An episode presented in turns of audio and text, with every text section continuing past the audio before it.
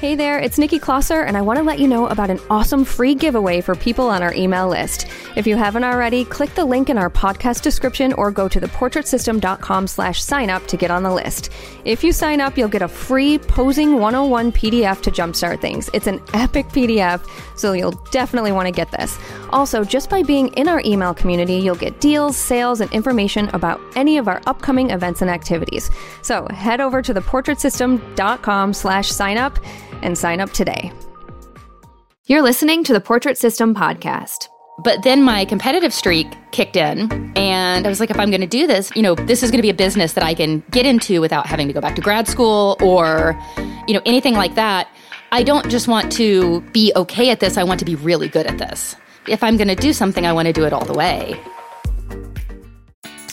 This is the Portrait System Podcast, a show that helps portrait photographers and people hoping to become one navigate the world of photography, business, money, and so much more. We totally keep it real. We share stories about the incredible ups and the very difficult downs when running a photography business. I'm your host, Nikki Closser, and the point of this podcast is for you to learn actionable steps that you can take to grow your own business and also to feel inspired and empowered by the stories you hear. Today's guest is Susan Stripling, who is one of the most incredible wedding and portrait photographers, and she is also a Canon Explorer of Light and one of our Portrait Masters speakers and judges. Susan shares with us how she got into photography way back when and also about her humble beginnings. She talks about what it's been like for her as a photographer in Brooklyn, New York during these crazy times and she also is fully transparent about her pricing and products that she offers to her clients. Susan is definitely someone to learn a lot from, not only now, but during the Portrait Masters online conference starting September 21st. Okay, let's get started with the amazing Susan Stripling. Hey, Susan, thank you so much for being with me on the Portrait System today. I'm so happy to be here. Uh, I mean, we have so much to talk about. so, I want to start with the fact that you are just a highly awarded photographer. So many awards. You're a Canon Explorer of Light. I would say one of the best wedding photographers in the world. Aww. And and I'm I'm super curious how you got to this point. you know, like was it easy for you? Was it a struggle? You know, I'm, and did you always do photography? So you know, my origin story of, of sorts is not the way that most photographers get into photography. Most of the people that I know that shoot weddings or do portraits, they always wanted to be an artist and sort of fell into the business side of it because their love for the art you know, they were shooting friends' weddings or they were always the person mm-hmm. with the mm-hmm. camera or do you know what I mean? They were pulled to it from an artistic side. Yeah. And so there's the answer that I thought I had at the time, and now uh, the answer with my many years of experience. But I did not go into this because I was in love with photography. I went into this because I wanted to own my own business. Mm, so mm-hmm. I went to school and got a super useful degree. I majored in theater and I minored in dance, which prepared me to be both a personal trainer or a waiter at a restaurant right. or, or, unemployed. But I'm sure it was fun, right? Like, did you have a good time at least? yeah, I did. I actually had a really wonderful time. But I got out of school, I moved to New York, I started auditioning, and I thought, oh no, this isn't actually what I want to do. Oh. So ah. I loved theater, but in order to really succeed in theater, especially if you're aiming for Broadway, you have to want it more than you've ever wanted anything. Mm-hmm. And I didn't want it like that. And that's a terrible feeling to realize that you went to school for four years mm-hmm. and the thing that you love the most in the world is not actually what you want to do for a living. Right. So, did not have any idea what I wanted to do. So I stumbled around at a couple different jobs. I did actually wait tables for a while. Yeah, I did too. I yeah. I mean, we all did mm-hmm. at some point in time or another. And I actually didn't hate it. It was a pretty good job. Yeah. But I waited yeah. tables in Times Square, which I do not recommend to anyone. oh, God. At a Chili's in Times Square. So that's that's how classy that was. Um, oh, man. I know. But I did that. And then I was a receptionist at a startup.com. And then I got married. And my husband at the time, we moved to Florida for his job. I was a receptionist at a vet's office mm-hmm. for a couple months, and then I had our first daughter. And I thought, I'm going to be a stay at home mom. And anyone who's listening to this knows me probably is now currently dying with laughter because I I applaud stay at home moms. I think it is an extraordinary thing that I was not great at. Same. Ugh. I wasn't good at it. Yeah. And I wish that more women would, you know, we, it's better now. People are talking about it more, but people wouldn't talk about, you know, 20 years ago, I don't like staying home with my kids. Mm-hmm, mm-hmm. So I love my kids. I just love other things too. So I started thinking, what could I do that could maybe be a part time job, you know, that I could work on the weekends? Right, right? right, The delusion yeah. that all wedding photographers have at the beginning is that you just work on the weekends. Yep. So my husband had a coworker who was getting married and I had always taken pictures, you know, taking pictures of the kids and I enjoyed it. But she said, "Hey, your wife takes really good pictures. Would you want to take pictures at my wedding?" And I said, "Oh yeah, that sounds super fun." And then immediately started hyperventilating because I volunteered to shoot someone's wedding. And I know that she wasn't expecting anything other than like, you know, a friend with a really good camera, but I didn't want to screw up. So I spent the time between saying yes and her wedding learning basically what not to do. So I went to the wedding. I employed my basic level of skills. I did pretty okay. And one of her friends said, Will you shoot my wedding? And I was like, Oh no, mm. this I just did this for her. Like this isn't something I do. And she's like, Well, I want what you did for her, and I will pay you five hundred dollars. And I was like, Oh my God, five hundred dollars is so much money Sold. as we all do when we are 23 and mm-hmm. starting our own businesses. And I shot a couple of weddings in that first year for friends of this woman. And then I went and displayed at a bridal fair. I was living in Tallahassee, Florida, and picked up a you know, a year's worth of business because I was new and cheap. And I thought this is really fun. But then my competitive streak kicked in and I was like if I'm going to do this, if I'm going to you know, this is going to be a business that I can get into without having to go back to grad school or mm-hmm. you know, anything like that. I don't just want to be okay at this, I want to be really good at this. Yeah. Because I if I'm going to do something, I want to do it all the way. And so I started studying photography more. And this was before online education or workshops, really. So I taught myself photography and got started in 2000 and like late 2001. And by 2003, I was full time. Wow. And it just, it exploded and turned into this. wow. But now that I look back on it, I think, you know, I wanted to get into this to own my own business. And I was a pretty good technician, but I never really fancied myself much of an artist.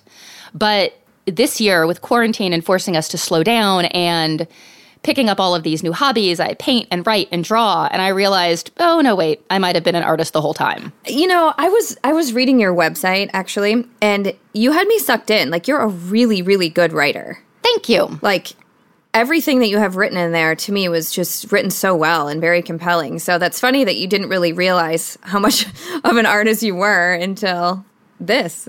I don't know if it's a, a mental block against calling myself an artist or I'm sure I can talk about that with my therapist. We will never run out of things to discuss.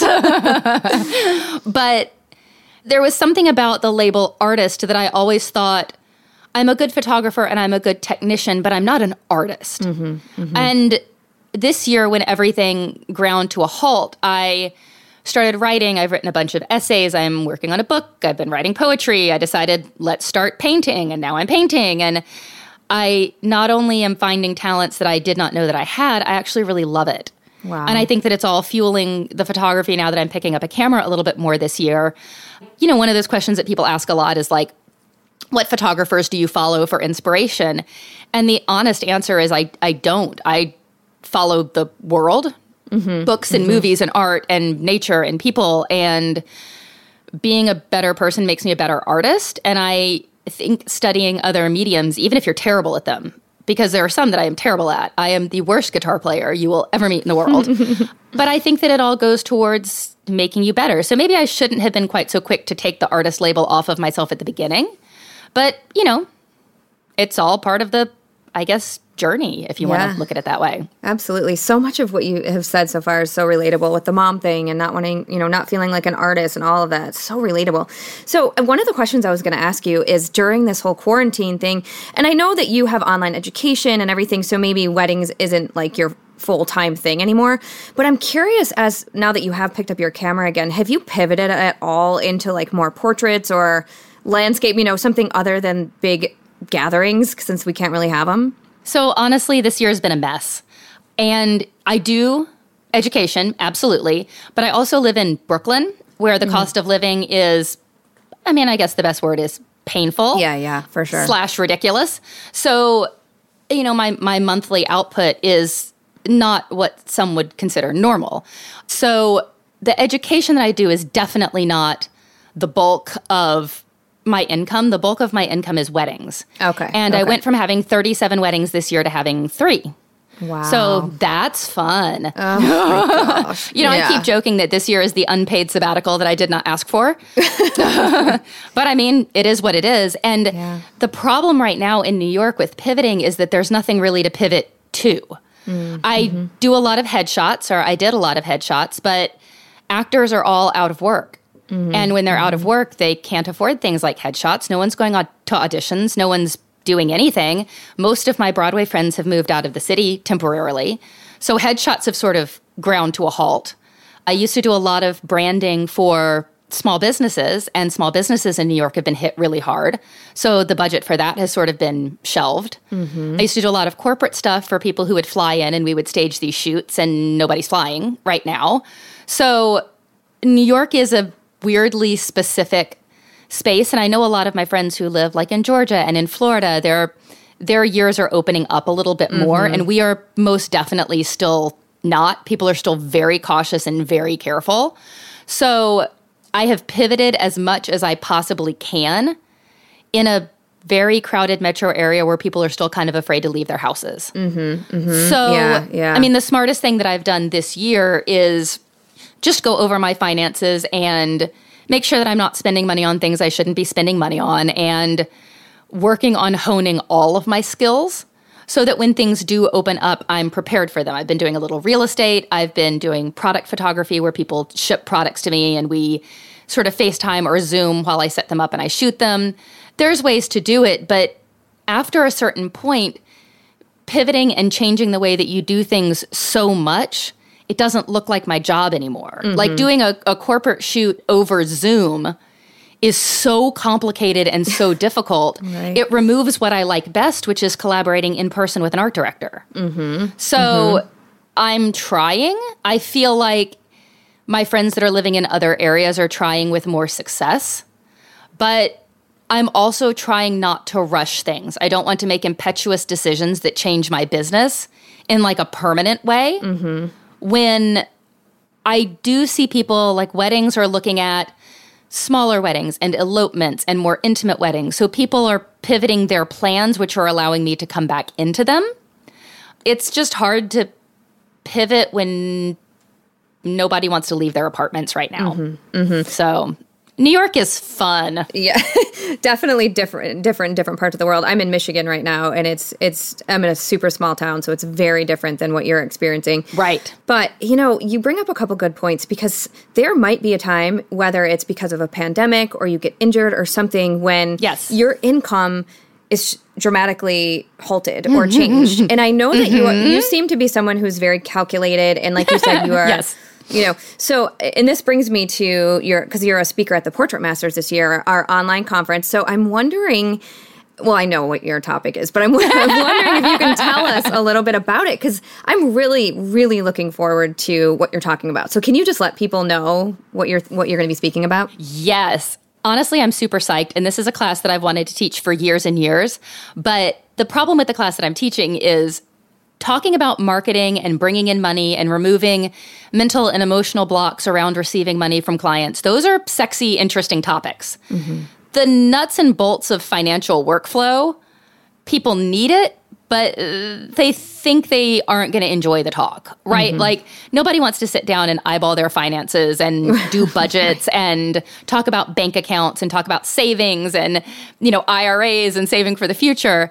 But honestly, getting my finances into a workflow where they move from bank account to bank account and everything does what it's supposed to do. And mm-hmm. all of that has increased my savings and also removed all of my emotional stress around money.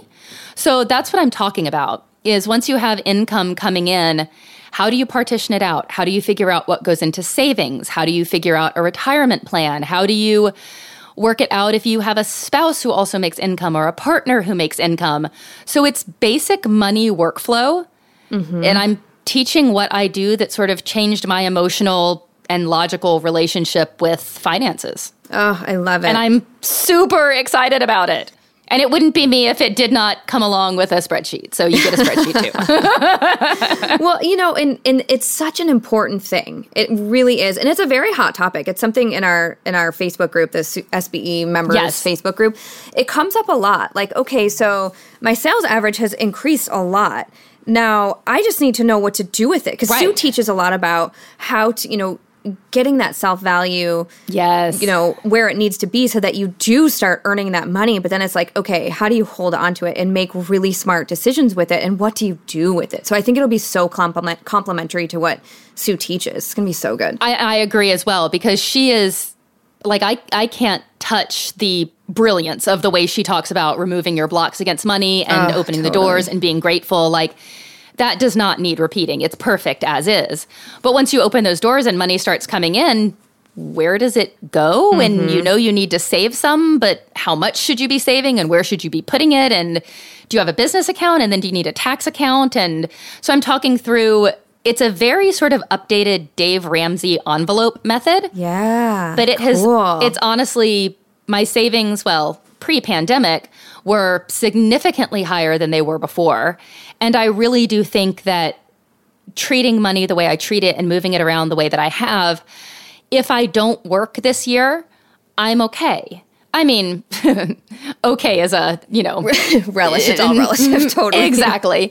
But I could live this year without any work at all. And that's not because I charge a lot of money for weddings or, you know, anything like that. I am a single household, one income person mm-hmm. who just saves. Yeah. Yeah. And I'm not going to go in and tell people don't buy your coffee or don't make avocado toast or, right. or anything like that because you have to live your life and you have to enjoy things. Mm-hmm. But we're going to talk about things like paying off debt and all of that fun stuff mm-hmm. so that you aren't just receiving money, putting it in a bucket and doing nothing with it. Yeah. Oh, I'm so excited. Or bringing very, it in and then spending it. Yeah. Yeah. Okay. So speaking of money, back when you said you were charging $500 for a wedding, how quickly, I know my first wedding I think was like 650, but that was all the way in 2012. So it was like a decade later than you. So very comparable. But okay. So how quickly did you scale that? Within about one wedding. so the first two weddings, I just sort of took what they offered me because I was not a professional. I was not in any position to be charging people money. Right, right. But once I reached a point, which was within a couple of weddings, where I thought, okay, I can at least do a base level of competency where I'm, I'm not going to screw up your event. I remember my very first price list, it was $1,200 for eight hours of photography and your digital files. And that lasted about a year mm-hmm. until I mm-hmm. realized why am I not keeping almost any of this? Once once you figure in it, taxes and you know just simple cost of doing business, mm-hmm. it wasn't profitable. So I started scaling from there. And every couple of weddings that I would book, I would bounce it up. So it went from like twelve hundred to fifteen hundred to eighteen hundred to twenty one hundred to twenty four hundred. Like it just went up in bits and pieces. Yeah, and once I hit a certain point where people started asking for other things, like, do you make albums? And what about prints? Right. Then I diversified into packages. And so that's sort of my pricing structure right now. It's a combo of a la carte pricing and package pricing. So, but I, I scaled pretty fast. Okay, so you said you have packages now. Do you mind sharing what your pricing is at this point? Oh, I don't mind. Yeah, that's fine. So, the way my pricing works is you can start with hourly coverage. And if you do hourly coverage, and this is for weddings, obviously, you can do six hours, eight hours, or 10 hours, and it's 4,700, 5,700, and 6,700. And what you get for that is your hours, you get me, I bring an assistant, you get your digital files, but I don't have a second shooter. Then you step up to packages. And what I like about the way I've structured my packages on my website is when you bundle things together, you do get a discount. And listing the packages out, I show the discount like the savings on the package versus if you did it a la carte. Mm-hmm. And that helps mm-hmm. people kind of come to the packages. So collection one is 11,100. It's 10 hours, a 10 by 15 album, two 8 by 10 parent albums, which can be unique albums. They don't have to be duplicates. And I bring a second photographer. And that at the bottom of that, it says a savings of $600. So right. you basically get a deal for bundling stuff together. Collection two is 7,300. It's eight hours and a 10 by 15 album. And collection three is 5500, which is six hours and an 8 by 12 album. Some people look at the packages and they're like, this is exactly what we want. some of them look at it and say, you know, could we make our own package? And you absolutely can. You know, I had people who want to do 12 hours and a book and one parent book, but no second photographer or, or any of the combinations therein. And if they want to package something up, I'll work it up. I'll give them a little bit of a discount and off we go. Because I sell the way I like to buy. Mm-hmm. And I like if I buy more, I get a little bit off. You know, and the, the, the discounts aren't huge. Like collection three, 5500 for six hours and an 8 by 12 album, you save $200. Right. But right. there's something about that little, oh, hey, I saved $200 if I just go ahead and get that album right now that people really like. Yep. Yep. And I like how simple it is too it's you know small medium large yep it's very similar to just like the portrait packages that that's how t- yes and that's yeah. how i price my portraits as well which is very similar which is you know multiple collections small medium large and then there's add-ons so mm-hmm. with weddings the add-ons are overtime or an engagement session or another photographer or a standalone book right so you have options and i try to keep this crazy simple because I mean, people don't read. mm, it's oh, so true. to be honest, they're like, "You're putting sales tax on this," and I'm like, "Yes, it says it right there." Yes, it says it like in several bullet pointed items. but it's when you go to my pricing page, it literally says wedding photography rates always included. Photography by Susan Stripling, a password protected online image gallery, your gallery of hand edited full size JPEGs delivered in color and black and white, your images delivered within six weeks of the wedding date. You can choose from hourly coverage. Bang, bang, bang. Like it just, it's very, very simple. And then you get further down at the bottom where there's like questions and answers and full galleries people can look at. They never go that far because the follow up question is usually, Do you have any full galleries that we can see? And I'm like, yeah, Yes. Yeah. They're yeah. under the price list that you read. yeah. But, you know, it seems like too, you also have the potential to do so much upselling with the, like you said, the engagement shoot, the second shooter, additional like prints and, you know, wall portraits. Do you sell a lot of products in that way as well? So it's funny, I don't sell a lot of additional products with weddings. I obviously do with portraits, but I also don't do in person sales for weddings. Mm, mm-hmm. And I think in person sales, honestly, really does make all of the difference. Yeah. And it's something that I constantly am toying with. Do I want to do it for weddings or do I not? I'm looking at the time investment versus the additional income. Right. And I'm always trying to weigh out if it's worth it or not. And then I have a lot of clients who don't live here. So I would have to adapt the sales process online. Mm-hmm. And if we're being completely honest, it's something that I circle around every single year and then kind of wander away from. And to me, that just means I have not figured out a way to do it just yet. Yeah. So what I try to do is I try to make sure that I am profitable. If someone purchases my least expensive thing, which is six hours of a la carte coverage, am I still making enough money off of that if they don't spend another dime? Is it worth giving up a day for that? Mm-hmm. And it mm-hmm. Mm-hmm. So, yes, I absolutely know that I'm leaving money on the table for weddings. I just still can't quite find a way to make it work for me because, like I said before, I can't sell something I wouldn't buy. And I can get my head around in person sales for portraits. That's something that I would really want to do were I a portrait client. But in person sales for weddings, there's just something about it that I haven't quite unlocked just yet. Well, I wonder too, and you know, I only did weddings for a couple years, but it was like there was so much time and energy invested to begin with, the back and forth with the clients. And I don't Correct. know if you have, you know, a team or whatever, but the back and forth, the designing of the album, the ordering of the products, the actual yes. day, the culling, oh, yes. the editing, the sending it if you have a re- like all of that adds up. I just would want to be done with this. Cl- you know what I mean? Just done with this job already. To add in one more thing, I'd be like, ah. Yeah, that's honestly that's part of it. Is when I reach something in my business and I'm like, I know I need to do this, but I really don't want to. It's really hard for me to justify doing something that I really don't want to do because if I mm-hmm. don't want to do it, I feel like I'm not serving my clients properly. Right. So with portraits, I love meeting people and talking through their portraits and helping them choose them. Mm-hmm. And it's such a delightful process. But with weddings, there's just so many images and just the thought of it, to be perfectly honest, I simply don't want to. Yeah. So yeah. I haven't found a way to maximize those sales in a way that makes me feel the way that selling portraits makes me feel. Mm-hmm. Agreed. And until I can do that, I'm not doing my clients any service whatsoever. Yeah. Yeah. It, yeah, it just seems so different because it's not so overwhelming where you're really only editing, or at least for me, it's like 20 to 30 photos. They're all the ones that I so love and I can't wait to show them. We've only done, I've spent three hours with them doing hair and makeup in the shoot and then a phone call, you know, mm-hmm. to do the consultation. It's not like I'm so over this job. It's like I can't wait to sell to them. Right. You know, photos that I love that I know they're going to love. It just, it just feels different. Like you said, it's, it's just, yeah. So it's I think that a lot of people are I don't want to say ashamed, but it, kind of ashamed to admit that there's parts of their business they don't like. And if there's something about your business that you don't like, you just have to keep tweaking it until it's something that works for you and your clients. Mm-hmm. And I'm not going to implement something that doesn't feel like a true service, both from myself and to them. And that's where I get stuck with in-person sales for weddings. Mm-hmm. Yeah, that makes total sense for sure. That's my professional advice: is I just don't want to. yep. Yeah, and that's okay. Sometimes we just don't want to. and we know to. like you're leaving money on the table, but that's okay and it's not worth it at this time. I'm leaving money on the table, but the money that I'm leaving on the table, can I justify the time and effort the that time. it will take me? Exactly. And I oh, I can't just yet. So, who knows? Maybe in a year I'll feel differently.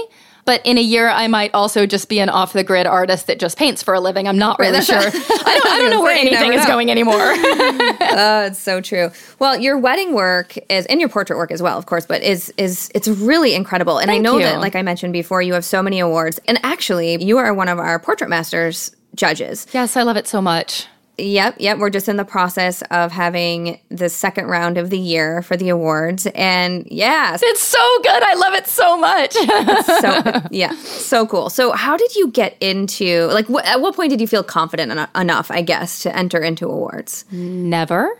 I mean, that's kind of the thing. Is if you're sitting around and you're waiting for your work to be perfect enough to enter, you're going to be waiting forever because mm-hmm, every single mm-hmm. year whenever i enter anything into a competition i to be honest i just think well that's crap it's not going to do anything right like nobody is ever ready. It's kind of like trying to figure out when the right time to have a baby is. Like you, yes. you know what I mean? Like you totally. can you can always like there's never the right time. You just kind of got to go for it. Yeah. But yep. what got me started in it was I was going to WPPI and I knew that print competition was a thing, but I didn't know that live print judging was a thing.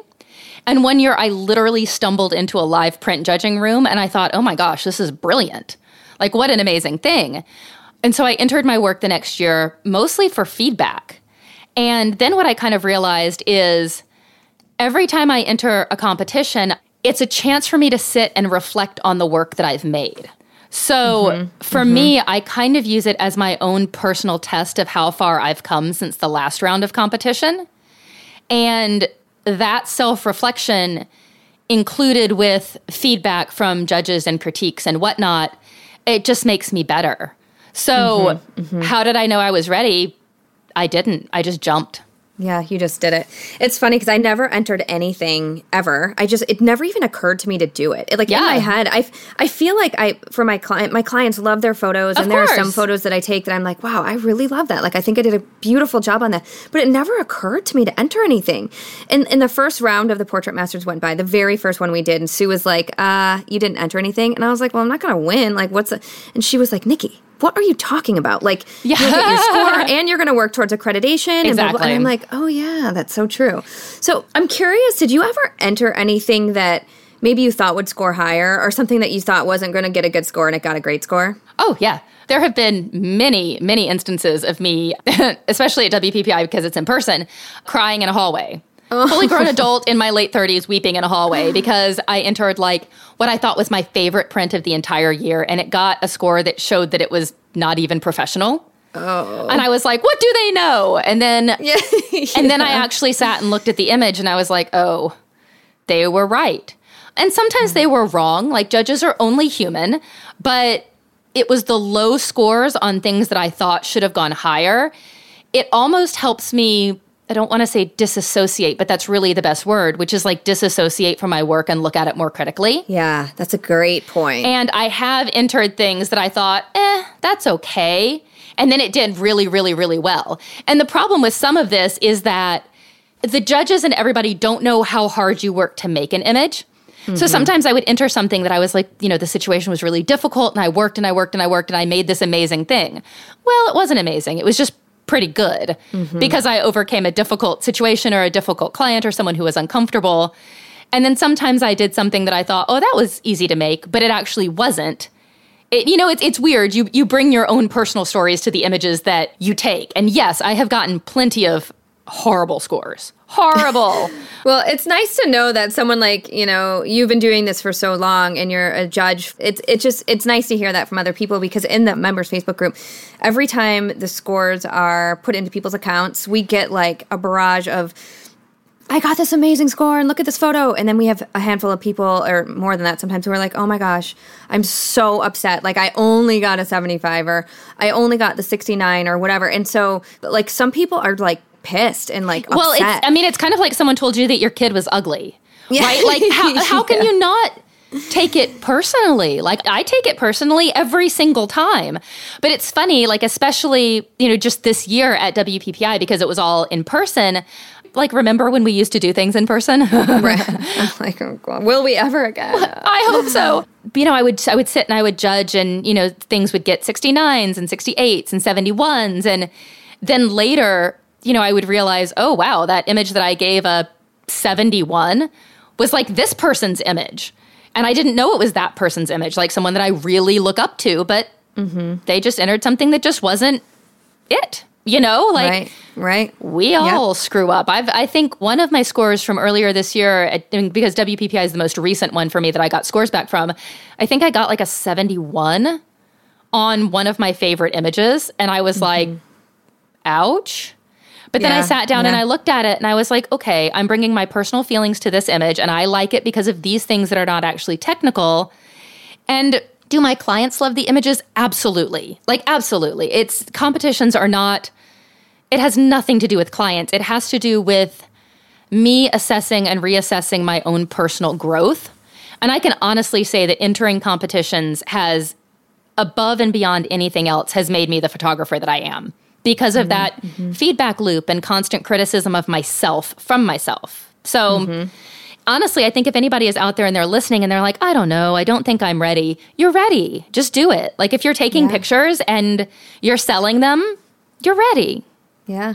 And for people out there, if you do get a score that you're not super happy with, listen to everything Susan just said. Like, take the emotion out of it, look at it with a critical eye, and realize this is a learning experience. Yes. And just go from there. I mean, it's, it's a way to really get better. Yes, honestly. And sometimes you'll get a score, and I still do this. I'll get a score and I'll look at it, and I'm like, you know, even after honest reflection, I still don't entirely agree with the judges' scores. Mm-hmm, That's mm-hmm. fine because judges are only human. True. And sometimes you're not going to agree with them.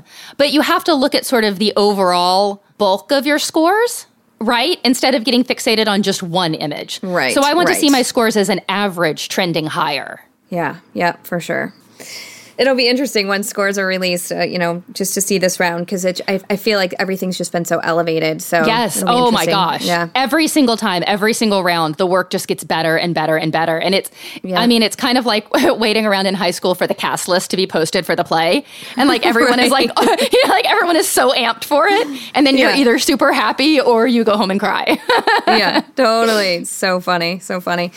Okay, so I have a couple more questions for you about portraits. So, do you have a studio in Brooklyn, or when you do portraits, did you normally go on location? Like, I'm uh. thinking if Brooklyn is as expensive as I think it is, like that. That's you know, I'm just curious. Oh, the studio. Yes, I do. the reason why I'm laughing will become apparent. I do have a studio.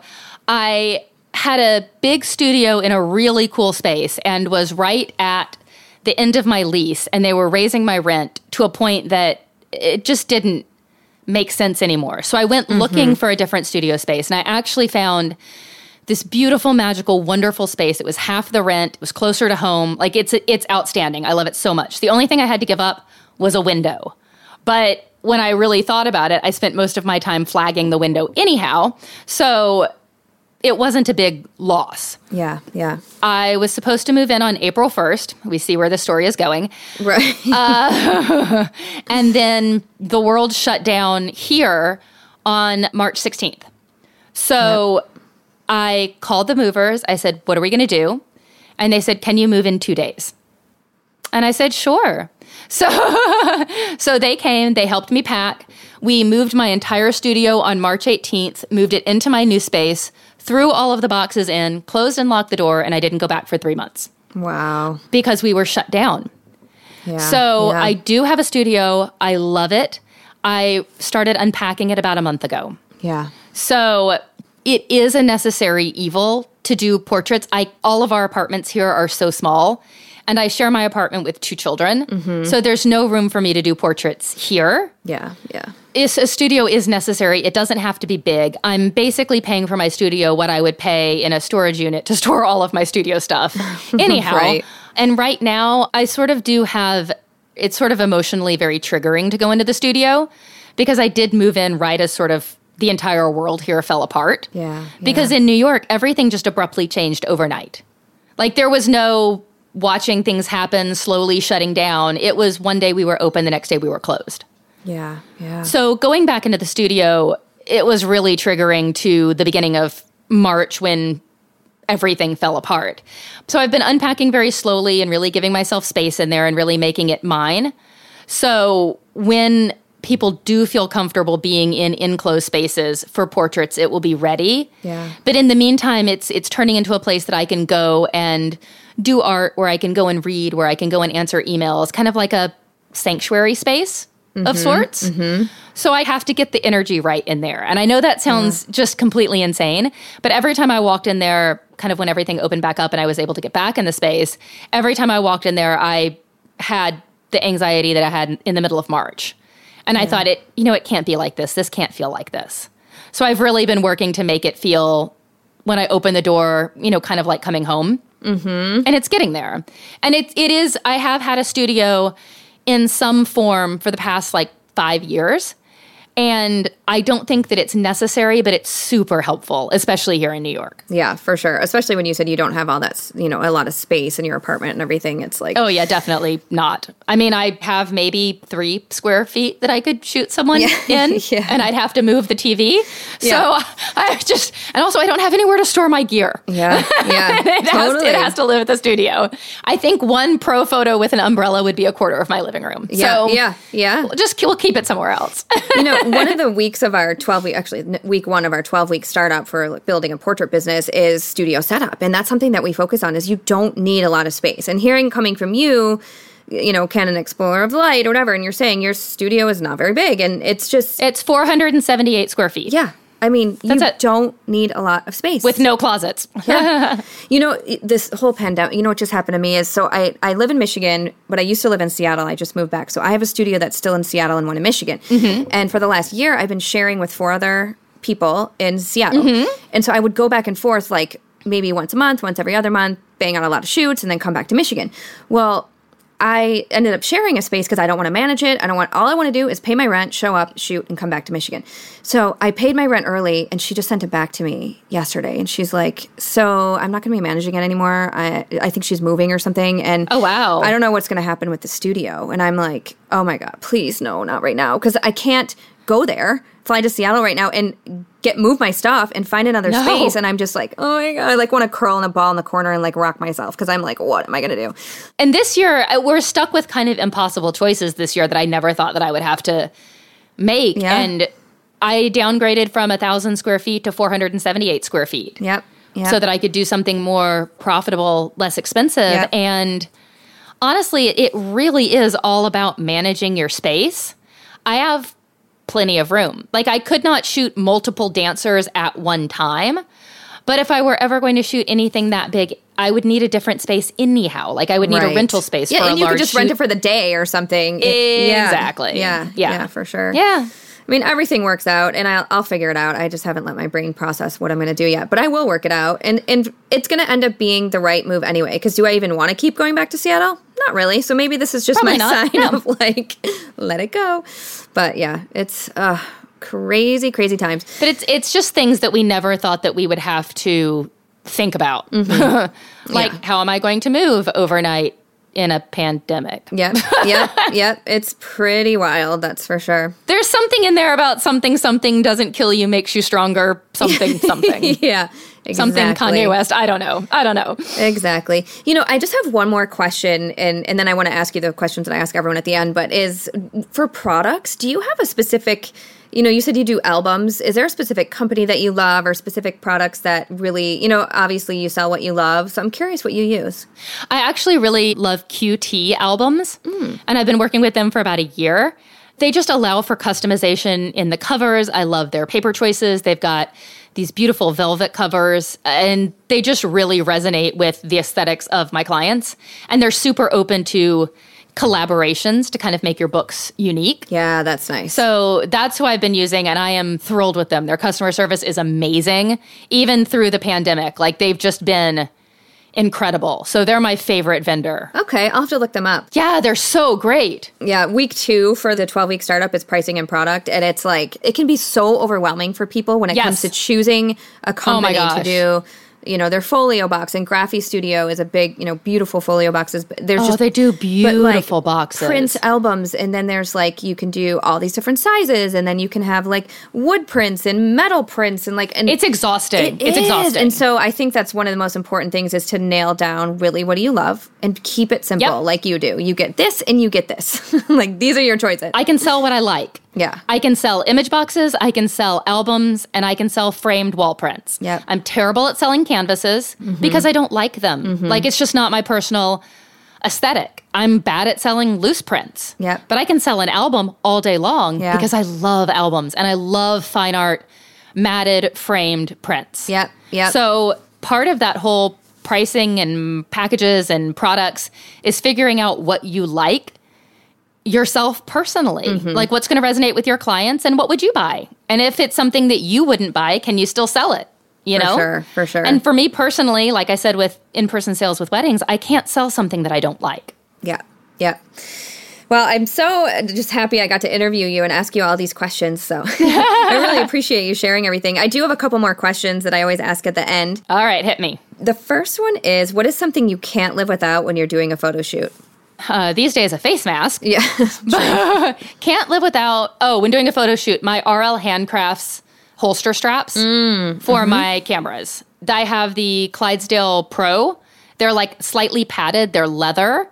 And I've worn them so much, they're basically conform to the shape of my body. I have the single and I have the doubles. Does it go on your shoulders and like come around? They go on my shoulders, they look kind of like suspenders. Oh, okay. So it's okay. kind of yeah, they're so beautiful. I love them because I'm terrible about putting my cameras down and walking away from them. Mm-hmm. And I tried the spider holsters, which are amazing, but I just crash into things. Like I'm just yeah, you have to be. I don't know why. Mm-hmm. I'm not good at that. But well, at weddings, when you're going through narrow aisles, like it's makes, hard. It's, yeah, yeah, that's yeah. I can and see that. Constantly turning sideways and cracking somebody in the back of the head with my hip, and it's just not fun. And these also make me look a little bit like Lara Croft Tomb Raider, nice. which is you know always nice. Uh, I love it. I love it. Okay, number two. How do you spend your time when you're not working? Oh, you mean 2020? okay, before 2020. No. Okay, before 2020, I read. I'm a hugely voracious reader. I got a Peloton this year, and now I am in the cult of Peloton. I completely get it. I know why people love it. I'm obsessed with it. When the weather is not a thousand degrees, I walk in the cemetery. There's like a almost 500 acre cemetery near where I live. Ooh, cool. And it's open to the public. And it's just this huge, beautiful Gothic place. It's called Greenwood Cemetery. And so I go on these long walks and I photograph the flowers and the graves. I watch far too much TV. I've watched 174 horror movies since quarantine Ooh, began. Horror movies. Actually, I read that on your website that you really like yes, it's movies. my personal project. Yes. And I mean, I basically read, paint, draw, write, hug my dog, and try to bug my kids into hanging out with me. Oh, I because they're it. teenagers and I am uncool. Yeah. How old are they now? 16 and 19. Oh wow. Okay, so I know. I saw them when Sue photographed you and your girls on the website. Yes. And she photographed us when they were babies. They look so little. I'm like thinking about my kids. I'm like, oh, they're gonna be. That so was old, like, so like oh. oh. my gosh, that was probably six or seven years ago. That was a long time ago. And then she photographed me and my youngest earlier this year. My oldest was at college. But yeah, I kind of can't believe that I have a college sophomore and a high school junior. Uh, I'm so close. Wow. So close. No, you're not. We're so close. like, come on, get everybody in school. Oh, I know. I know. Gosh. Like, go live in the world. It's time. Oh, you're so close. I thought you said you're so old. Well, that too. no, I totally misheard you. I'm like, you're not old. What are you talking about? And then you said we're so close no, to getting. I'm, I'm 42. It's not that old. Yeah. Okay, so I'm older than you. I'm 43. by the time I am 45, all of my kids will be gone. I don't, oh my God, I don't mean gone. That sounded terrible. That mean like launched into the world. And then I get to Yeah. figure out what I want to do with the rest of my life. Do I want to stay in New York? Do I want to go somewhere else? Like, what do I want to do? That is the silver lining of having kids early. See, I waited until I was almost 40 to have my first. And uh, no, it's like you got this amazing thing called your 20s. And I true. True, I, Susan. I did not Very true. So I had my first kid when I was barely 23. So that's true. So I get my f- late 40s, I guess. Yep, yep. How fun though. Oh, that's exciting. Yes. yeah, very cool. Okay, number three. What is your favorite inspirational quote? it's funny. I used to think inspirational quotes were goofy, which they are, but mm-hmm. I mean, it's not necessarily inspirational, but it's sort of someone told me at the very beginning of my business the most important thing that I could remember was it's not personal, it's just business. Mm. Like, no mm-hmm. matter how much you love your clients, no matter how invested you are, at the end of the day, you are not your business and your business is not you. You still have to go out and live your life, and you can't take these things personally. Yep. So it has helped me keep a healthy separation between my business and my personal life in a way that has just been beneficial for both. Yep, yep. I love that. It's Yeah. a great way to think, and for sure, for sure. Very cool. Okay, number four. What would you say to people who are just getting started in their business? These things take time. And I know that that's not what anybody wants to hear. You want to hit the ground running, you want to do the startup courses, and you want to like be there. But you really can't fast track experience. So just look at your business. It's not a sprint, it's a longer marathon. Every shoot you do, you're going to learn more. Every client you have, you're going to learn more. And you you can't silver bullet your way around putting in the good hard work. So everything that you do is just adding to the cumulative growth of your business. And don't get stressed if you're a year in or you're 2 years in and you're not where you want to be. It took me a really long time to get to a place where I thought, okay, I'm defining my style and I'm doing things the right way. This is all a growth and learning process. So put in the work and you're going to be fine. Yeah, yeah. And also, don't let your business eat you alive.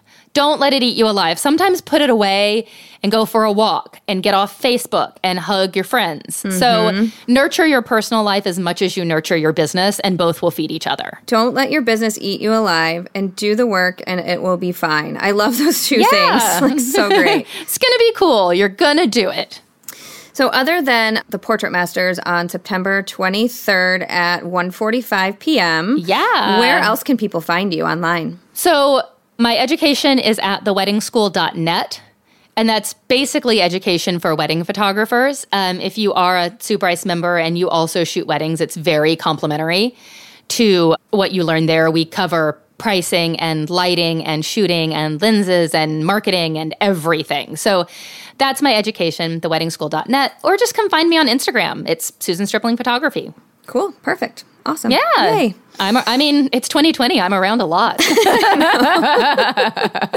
it's not oh, hard to find me. We don't go anywhere. and summer's about to end. Oh God, let's not even Thank think God. about. I'm so excited. Oh, you are? Winter's my favorite season. I'm ready. Oh, I'm not. I'm looking at my sweaters in my closet and I'm like, let's go. Oh, not me. I'm looking out at the lake right now. And actually, as we were chatting, there's this boat pulling these tubers, and this one girl just keeps falling, like flying. Like I feel like it should. I feel like it should be on America's Funniest Home Videos. like Poor oh. child just keeps biting it over and over and over again. Yeah, I'm I'm ready to go outside and constantly think, "Ooh, I need a heavier sweater." Yeah, fall's great too, but winter. That's my time of year. I get it. It's a million degrees outside and we're wearing masks and sucking ah, wet masks true. into our faces and It's true. You're right. I just yeah, I'll just stay inside with my Peloton. I am I'm that person now and my houseplants. I love it. All right. Well, thank you again for being on this with me, and we Oh, will see you on September 23rd and talking all about money. I can't wait. Oh my god, I'm so excited. I hope you guys like it as much as I loved putting it together. It is hmm, money is sexy. It's I can't true. help it. It is. It's Yeah. very sexy. So cool. Yes. All right. Thanks again, Susan. You're so welcome. Thank you so much for listening today to the Portrait System podcast. If you like what you heard, we would really love for you to leave us a five star review either on iTunes or wherever you're listening. And I really, really want to encourage you to head over to SueBryceEducation.com. Over there, you can find all of the education you need to become a successful photographer It's only $35, and there are over 1,000 on demand educational videos on things like posing, lighting, styling, retouching, shooting, marketing, sales, business, and self value. There's also the 12 week startup program that I love. And there are posing downloads, lighting downloads. I mean, truly everything to help make you not only a better photographer, but to make you more money. Once again, that's SueBryceEducation.com.